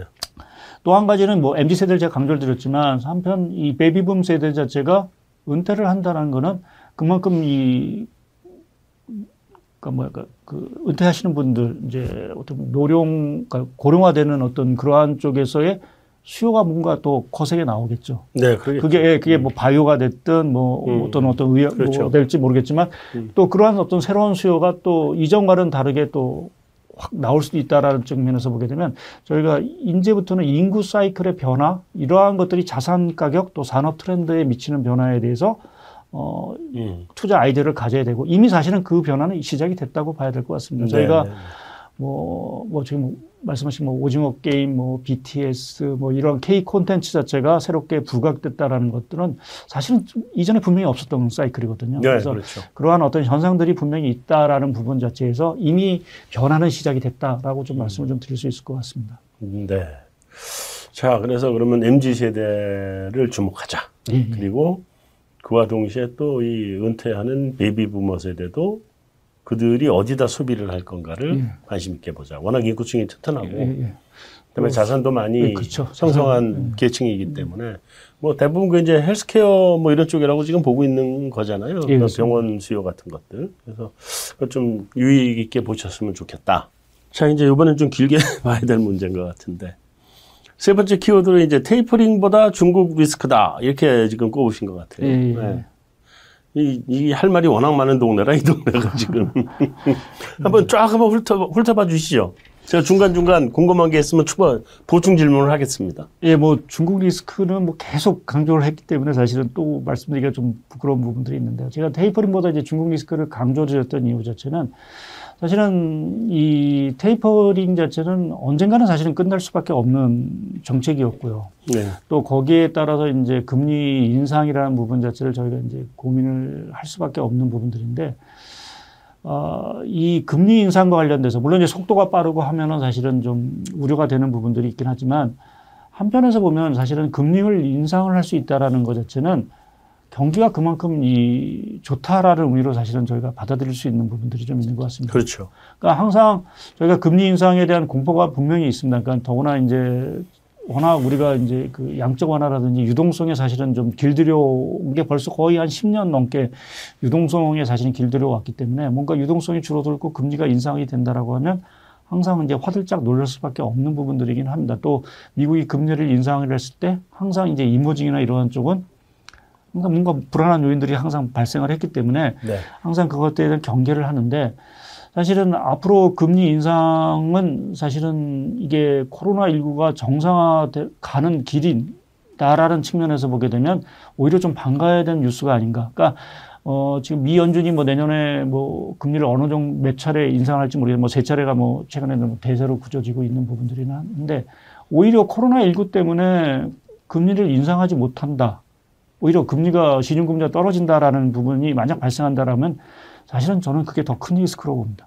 음. 그러니까 그거는 완전히 신용 리스크가 사실은 부각될 수 있는 부분들이기 때문에 네. 그러한 부분에서 보면 오히려 그게 더 안 좋은 사인이 아닌가라는 쪽에 좀 생각을 하고 있고요. 음. 오히려 금리를 인상을 할 수 있다라는 거는 그만큼 경기도 탄탄하고 코로나도 어느 정도 진정이 됐다라는 신호이기 때문에 네. 어, 음, 우리가 그 금리 인상 사이클에 대해서 너무 이렇게 과도하게 예민할 발언을 필요는 없지 않겠느냐. 다만 금리 인상이 경기가 좋아서가 아니라 물가 때문에 올린다라고 하면 그건 이제 문제가 되겠죠. 최근의 상황 자체가 아마 그 상황일 것 같습니다. 그러니까 지금의 어, 정책 기조 자체가 빨리 변한 것이 경기가 좋아서가 아니라 물가가 갑자기 예상보다 너무 높았기 때문에 정책 기조를 빨리 틀 수밖에 없었다는 것이 시장에 충격을 준 거였는데 네. 만약 앞으로의 어떤 금리 인상이라는 것이 물가가 아니라 뭐 경기가 좋아서 올린다라고 하면 그렇게 충격은 없을 것이다. 오히려 시장이 반거할 수도 있다라는 그렇죠, 저는 그렇죠. 생각을 좀 하고 있기 때문에 네. 금리 인상에 대해서는 뭐 어, 충격을 줄 수 여지도 있긴 하겠지만 오히려 조금 저는 그렇게 그 부정적인 뉴스들은 아니다라는 쪽에 좀 생각을 말씀을 좀 드리겠고요. 또 한 가지 이제 미국이 금리 인상을 했을 때 뭔가 이머징이 뭔가 흔들리지 않을까라는 이제 우려감이 하나 이제 있는 부분들이 있습니다. 근데 네. 요번에 조금 13년과의 차이점이 뭐냐면은 그 이모징이 요번 같은 경우는 그 13년의 경험을 알았기 때문에 서둘러서 금리를 대부분 다 올려놨습니다. 그렇죠. 우리나라도 우리도 예, 우리도 브라질 같은 경우는 엄청나게 사실 지금 금리를 올려놨거든요. 네. 그러니까 물가, 물가 요인도 있긴 하지만 그래서 아, 그렇게 보면은 선제적으로 조금은 그 금리 인상의 어떤 학습 효과가 되겠죠. 그것 때문에 좀 선제적인 방어 조치를 했고 어, 관련해서 최근에 좀 뭐 이게 조금 이상 뭐 좀 특이한 현상이라고 하면 할 수 있는 게 사실은 최근에 터키 리라가 폭락을 했습니다. 네. 그러니까 뭐 거기를 이제 뭐 금리 인상도 안 하고 그냥 계속해서 완화적인 정책을 하면서 금융시장이 상당히 좀 불안했는데 근데 전혀 뉴스가 되지 사실 금융시장이 별로 관심을 안 갖고 있습니다. 그러니까 음. 과거에 보면은 뭔가 이모징이 뭔가 터졌다면 이게 전염 효과가 나타난다고 해서 다들 화들짝 놀라고 다 그것에 대한 얘기들을 많이 했는데 이번 같은 경우는 터키 자체가 조금 금융 불안이 터키가 리라가 폭락을 해도 별로 이렇게 주목을 받지 않는 이유 자체는 그만큼 이머징 쪽에서의 펀더멘탈 뭐 이러한 것들이 상당 부분 아직은 견조하다. 그럼 터키만의 문제다. 네.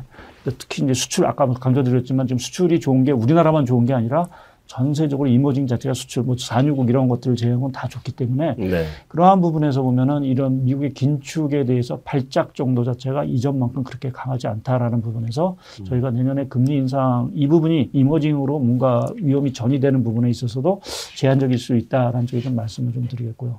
다만 이제 중국 리스크와 관련돼서는 여러 가지 내관이 사실은 중국이 갖고 있습니다. 아까 뭐 음. 말씀하신 그, 그 앞서 시간에 말씀한 중국이 갖고 있는 경기 성장률 둔화라는 것은 전반적인 이머징 성장률의 둔화로 갈 수 있는 부분들이고 특히 이제 우리나라 그렇죠. 같은 경우도 성장률이 이제 급격한 둔화가 될 수 있는 부분들이고 특히 이게 자칫 이 부동산 리스크 뭐 이러한 것들과 맞물렸을 경우에는 이제 이머징의 신용 리스크, 그러니까 우리가 2015년 말 2016년에 어, 중국발 신용 리스크를 경험했는데 거기에 버금 그거보다 도 이상일 수 있는. 그렇죠. 그때는 신용 리스크까지 가진 않은 거니까. 네, 그러니까 우려만 네. 사실이 있었죠. 그래서 네. 이번 같은 경우는 만약 진짜 중국이 이런 부동산 문제로 해서 부실 문제가 현실화됐다라고 네. 했을 때는 사실은 진짜 거대한 재앙이 될 수도 있는 부분들이라서 그렇죠. 네. 저희가 이제 중국 리스크는 항상 또 봐야 되는 부분들이고 또 미중 갈등 문제 이게 더 격화가 되면 사실은 뭐 외국인이 우리나라 투자를 계속 기피할 수밖에 없는 또 하나 요인이 될 수밖에 없을 것 같습니다. 그렇죠. 네, 그래서 음. 내는 이 중국 리스크라는 거는 또 미국과의 어떤 갈등 문제도 사실은 다 내포하고 있는 부분들이어서 음. 어, 사실 그 부분에 대한 대답을 사실 저도 드리기가 제일 어려운 게 미중 갈등 문제 이게 과연 종착역이 어린지 언제 이것이 완화가 되고 과연 이것의 갈등 관계가 어떻게 해소가 될지 또 정말 이것이 자칫 잘못해서 이 남중국해 뭐 어떤 일시적인 어떤 군사 충돌 뭐 이런까지도 사실은 뭐 그건 가능성이 낮다라고 하지만 사실은 네. 뭐 최근에 우크라이나 문제까지도 거론되는 거 보면 남중국해 이러한 지정학적 문제가 재발할 그러니까 돌발적으로 나올 수도 있지 않을까라는 좀 우려감도 사실은 좀 있는 부분들이 있으면서 중국에 대한 리스크 자체는 사실은 뭐 여러 가지 측면에서 사실은 계속 위험성을 좀 내포하고 있는 부분들이 아닌가 좀 생각을 하고 있습니다.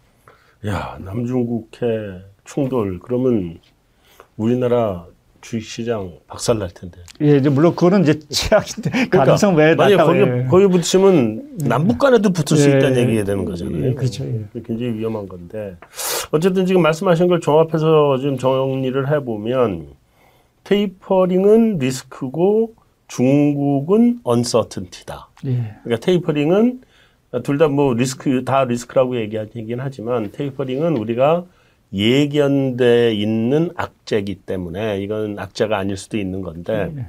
중국은 불확실성이기 때문에 악재다. 예, 맞습니다. 예, 네, 그렇게 봐야 되는 거죠. 예, 네. 정확히 예. 요약해 주셨습니다.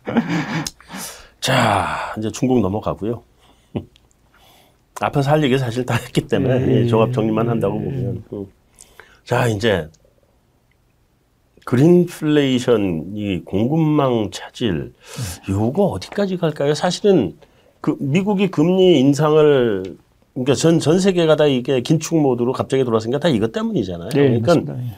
만약에 이런 뭐 그린플레이션이든지 아니면 공급망 차질이든지 아니면 뭐 코로나 인플레이션이든지 요게 좀 어느 정도 정상화되는 모습만 보이면 예, 예.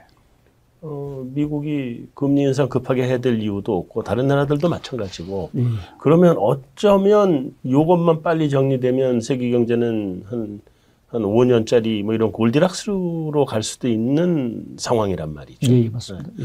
예. 그래서 이게 사실 전 제일 궁금한데 이런 인플레이션 문제, supply chain의 문제, 또 그린플레이션의 문제 이런 부분들은 내년에는 좀, 좀, 좀 잦아들게 될까요?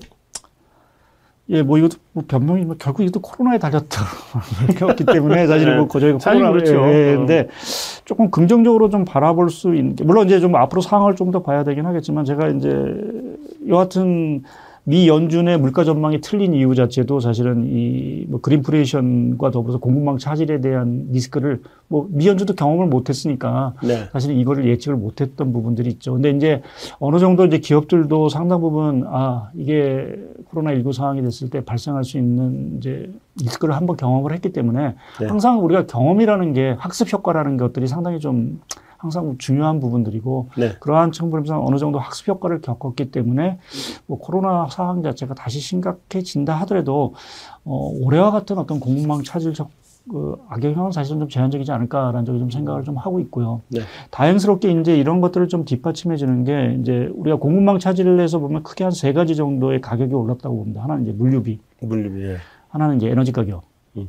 또 하나는 이제 그 임금 이제 아무래도 이제 그 공급이 부족하다 보니까 그렇죠. 임금 상승, 이제 뭐 숙련 노동자 이런 것들인데 일단 물류비와 관련돼서는 최근에 뭐 BDI 지수 뭐 또는 뭐 상하이 컨테이너 뭐 운임 지수 이런 것들이 여하튼 코로나가 확산되고 있음에도 불구하고 사실 많이 떨어졌습니다. 음. 특히 이제 BDI 지수 같은 경우가 큰 폭으로 떨어졌거든요. BDI는 뭐 건화물이 요즘 안 좋으니까. 네, 또 상하이 운임 지수 자체도 일단은 정점을 찍고 조금 둔화되는 모습이기 때문에 네. 어느 정도 물류와 관련된 부분, 뭐 이 부분에 대한 부분은 사실은 좀 해소가 되는 듯한 모습을 좀 보이고 있고요. 음. 또 앞서 말씀드린 대로 이 물류에 있어 좀 중요한 데가 어떤 중국인데 내년 초 북경 올림픽이 끝나고 나서는 아마 그 말씀드린 그 제로 코로나 방역 전체에 좀 느슨해질 거로 좀 보고 있습니다. 예, 그래서 네, 네. 그렇게 됐을 때는 전체적인 어떤 물류 이러한 것들이 상당히 조금 이제 원활해질 수 있다라는 요소수 문제도 해결하고. 예, 네. 그래서 그렇게 보면 좀 약간은 좀 이종 공급망 차질에 대해서 좀 완화 시간이 나오는 부분들이고 에너지 가격과 관련돼서 또 보게 되면 여하튼 최근에 유가가 음. 뭐 어저께도 좀 67불 뭐 이러한 상황으로 좀 떨어진 상황들이고 네. 또 미국도 지금 천연가스가 그 이상 기후로 인해서 올해 따뜻한 겨울을 좀 보내고 있습니다. 미국도. 음. 그래서 어, 상당 부분 이제 뭐 유럽은 사실은 좀 떨어지지는 않고 있는데 미국 같은 경우는 천연가스 가격이 많이 지금 떨어진 상황들이고요. 특히 네. 어, 내년에 그 바이든 대통령이 이제 중간 선거를 앞두고 지금 가장 역점을 두고 있는 게 물가 안정입니다. 네. 그래서 뭐 지난번에 전략 비축유 방출도 결정을 했고 음. 여하튼 지금 유가를 여하튼 떨어뜨려야 되고 그 타겟은 갤런당 3불 이하로 떨어뜨려야 되는 게 아마 저는 과제라고 봅니다. 항상 이 3불이 미국 소비자들의 아주 강한 저항선입니다. 아. 갤런당 3불이. 3불이 넘어가면 소비 심리가 꺼지고 뭐 아까 불만이 폭발하는 이러한 상황들인데 네. 이제 그걸 떨어뜨리게 노력을 계속 할 거기 때문에 이 에너지 가격도 어느 정도 안정을 찾을 거다라는 쪽에서 보게 되면 음. 공급망 차질 또 그린프레이션과 관련된 리스크가 사실은 조금 완화될 수 있는 가능성이 있다라고 보고 있고요. 네. 다만 이제 고용 시장 하나가 조금 문제일 것 같습니다. 일단 지금 노동시장 참가율도 여전히 조금 빠른 저조하죠. 예, 예. 또 구인난이 워낙 미국에 지금 심각한 상황이라서 음.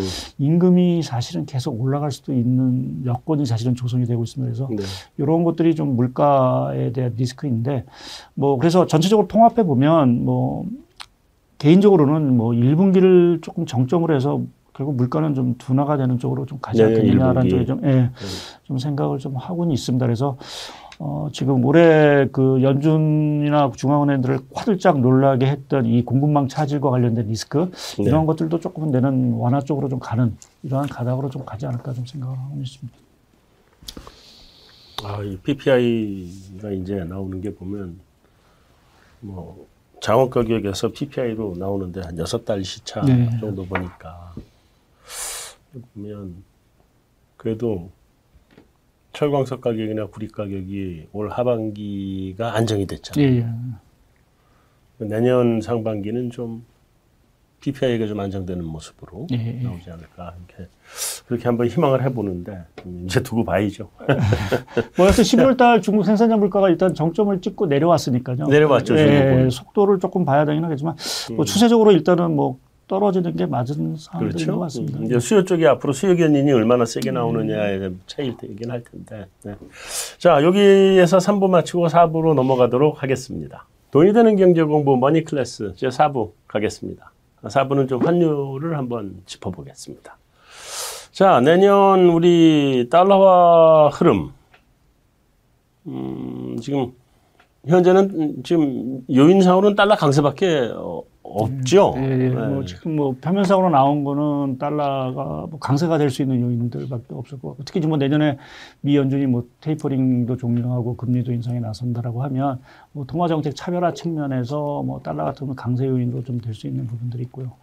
또 한 가지 제가 이제 달러 얘기를 드리면서 항상 이제 최근에 말씀을 드린 게 달러가 이제 선순환에 들어갔다라는 얘기를 사실 제가 말씀드리는데 네. 이게 달러 유동성이 워낙 많이 풀렸습니다. 뭐 미국이 뭐 양적 완화도 하고 쌍둥이 적자 규모도 워낙 워낙 커지는 상황에도 불구하고 해외 유동성이 그런 만큼 많이 풀렸는데 왜 달러가 그러면 강세야라고 얘기를 하면 네.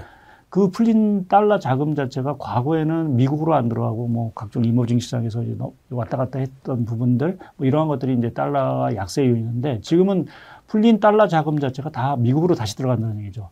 그게 제조업으로 투자가 된다든지 네. 또는 뭐 채권, 주식 시장 음. 뭐 이러한 또 뭐 부동산으로 들어가든지 그래서 다시 달러 자금 해외에 나, 풀려 있던 달러 자금이 다시 미국으로 환류하다 보니까 결국 달러가 계속 강세를 갈 수밖에 없는 그러니까 어떻게 보면은 미국의 어떤 경제 패권이란 부분과 달러가 지금 같이 맞물려 있다라고 봅니다. 그러니까 과거에 음. 중국이 부상할 때는 달러가 조금 약세였던 부분에 였지만 지금은 미국이 글로벌 경기 패권을 갖고 있다라는 측면에서 결국 달러는 계속해서 좀 강세, 자금으로 미국이 간다라는 측면이 달러의 어떤 선순환 사이클을 좀 지지하고 있다고 보고 있습니다. 음, 그러면 그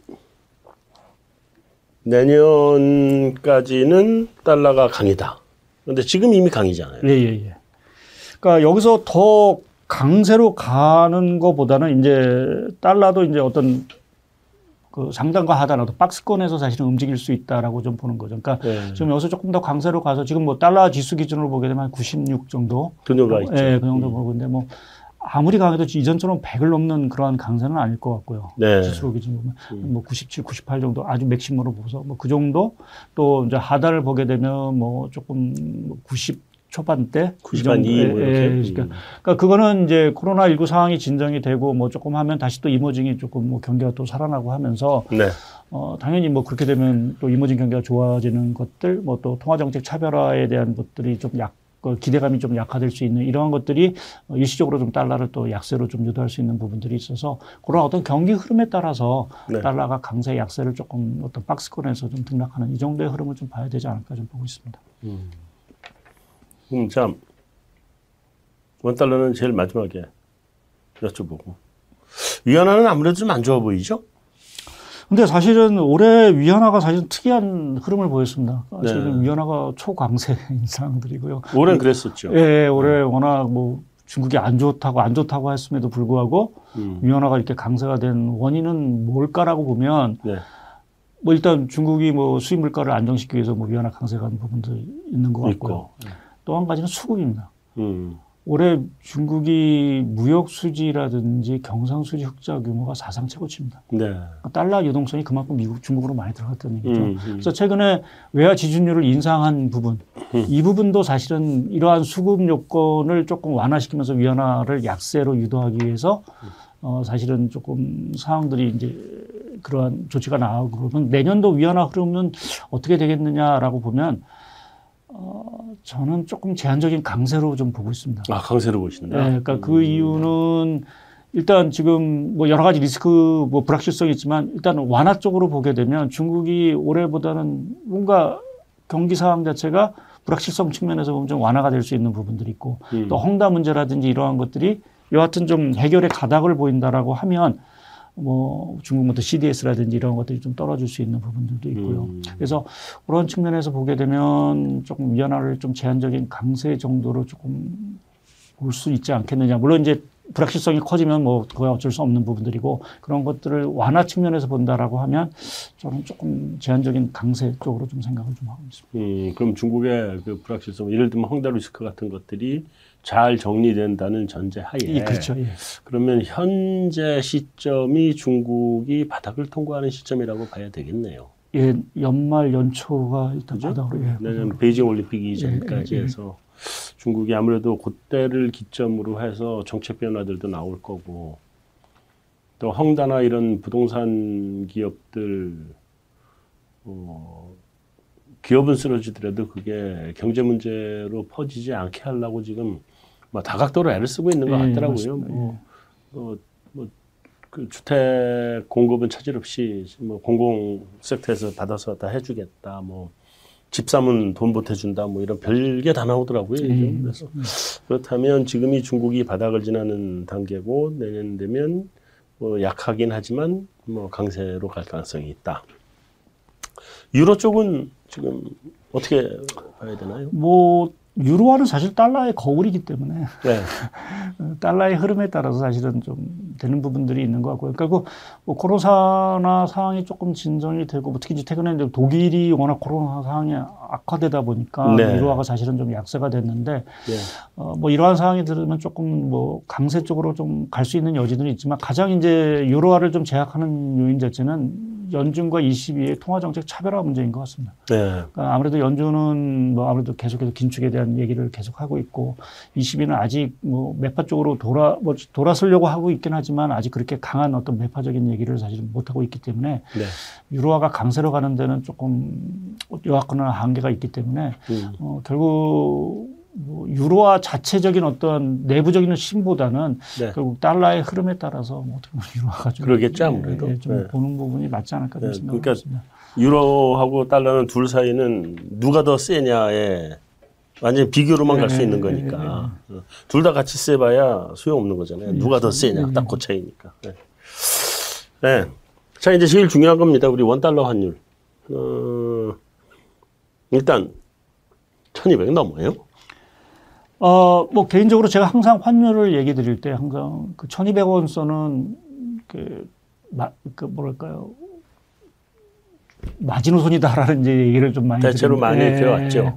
그러니까 우리나라 어떤 경험을 보게 되면 특히 이제 IMF 위기 이후 이제 저희가 쭉 보게 되면 1200원 선을 넘었을 때는 항상 뭔가 위기가 심각하게 왔을 때입니다. 뭐 가드 버블이 터졌거나 뭐 금융 위기라든가 또 뭐 중국 위기라든가 요는 코로나 위기 뭐 이런 식의 어떤 대형 악재가 있거나 네. 아니면 우리나라 경상수지 흑자가 적자로 돌아섰을 때 그렇죠. 그럴 때 사실은 1200원 선을 넘는 상황들이기 때문에 지금 상황이 그러면 1200원 선을 넘느냐라고 보면 우리나라 뭐 지금 무역이나 경상 수지 뭐 조금 줄어들겠지만 상당히 흑자 기조가 상당히 유지되고 있는 상황이고 내년도 네. 뭐 상당히 올해 버금가는 수준이 유지될 거로 좀 보고 있고 네. 이제 문제 자체는 결국 리스크인데 음. 뭐 저희가 뭐 새로운 어떤 리스크를 계속 뭐 여태까지 제가 경기 그렇게 나쁘지 않을 거다라고 말씀을 드렸기 때문에 음. 리스크가 없다라고 뭐 없다라기보다는 크게 발생할 가능성이 없 낮다라고 보면 1200원 선을 넘기는 사실은 저는 어렵다고 어렵다. 좀 보고 뭐 일시적으로 조금 올라갈 수는 있다 하더라도 네. 그게 추세적인 상황들은 아닐 수 있다라고 좀 보고 있습니다. 음. 그러면 내년에 어, 1100도 볼수 있나요? 왜냐면 저는 1100 되면 항상 달러를 환전을 해서 쌓놓거든요. 해외여행 갈 네. 돈을. 예, 예. 그래서 항상 그 개인적인 관심사 때문에라도 이제 이걸 좀 확인해 보고 싶은데. 어, 1,100원 초반대까지는 가능하다고 봅니다. 그러니까 지금, 예, 그러니까 지금 올해 우리나라 뭐 경기도 그렇지만 사실은 수급적으로 보면은 뭐 무역수지 이렇게 많이 흑자가 났음에도 불구하고 사실은 잘 달러, 원화가 이렇게 약세였던 부분 자체는 하나 부분은 이제 워낙 그 기업이나 개인들의 달러 수요가 워낙 많이 늘어났습니다. 네. 거기에 또 한 가지는 그 연기금의 해외 투자가 워낙 늘다 보니까 서학개미도 늘었고. 네, 서학개미 이 달러 수요 자체가 워낙 많았던 부분도 생각보다는 사실은 원화가 약세. 우리 펀더멘탈로 보게 되면 사실은 지금의 그 1190원대 수준은 사실은 조금은 좀 엇박자가 나는 엇박자 났죠. 예, 예, 엇박자가 나는 수준이라고 보고 있고요. 어떻게 보면 우리나라 펀더멘탈을 감안하게 되면 지금 한 저 개인적으로 한 1,150원, 1,160원 정도 수준 정도가 뭐 달러 수준을 거하는 그 정도라고 보고 있고요. 네. 그래서 만약 내년에 우리나라 펀더멘탈이 그렇게 흔들리 뭐 그냥 이 정도로 가고 있고 주식 시장으로 외국인 자금이 다시 들어오고 중국에 대한 리스크 자체가 완화가 되는 어떤 이러한 흐름이 좀 맥락이 나온다라고 하면 원화가 어떤 펀더멘탈을 좀 따라가는 모습이 좀 보일 것 같고요. 그렇게 보면 뭐한 천백 원뭐 달러도 또 일시적으로 좀 약세가 되는 이러한 국면까지 맞물린다라고 하면 천백 원 초반대까지는 가능하지 않을까라는 생각하고 생각을 하고 있습니다. 네. 그러면 이제 이 구분에서 보면 일단 경상 계정에서는 내년에도 흑자. 네. 근데 올해도 올해도 대폭 국자인데 자본 계정 쪽에서 지금 적자가 나서 원화가 이제 약세, 달러 강세. 네.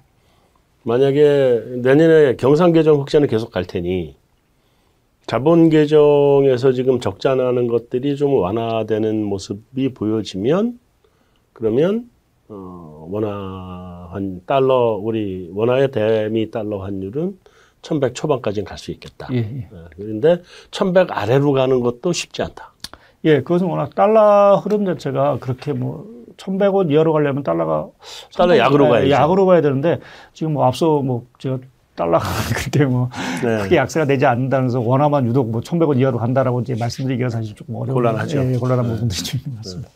뭐, 아, 뭐 중국이 뭐 붐이 갑자기 뭐 생겼다. 네. 뭐 이랬을 경우에는 뭐 가능한 시나리오가 그러긴 한데 그래도 뭐 미국의 금리 인상 스케줄에 들어간 상태에서 달러가 약세가 된다는 걸 기대하기는 쉽지 않으니 혹시 달러가 필요하신 분들은 1,100 초반에 가면 그때 달러를 이렇게 줍줍 하셔라. 네. 알겠습니다. 자, 오늘 저희가 준비한 소식은 여기까지입니다. 오늘 어, 머니클래스 여기서 마치도록 하겠습니다. 감사합니다.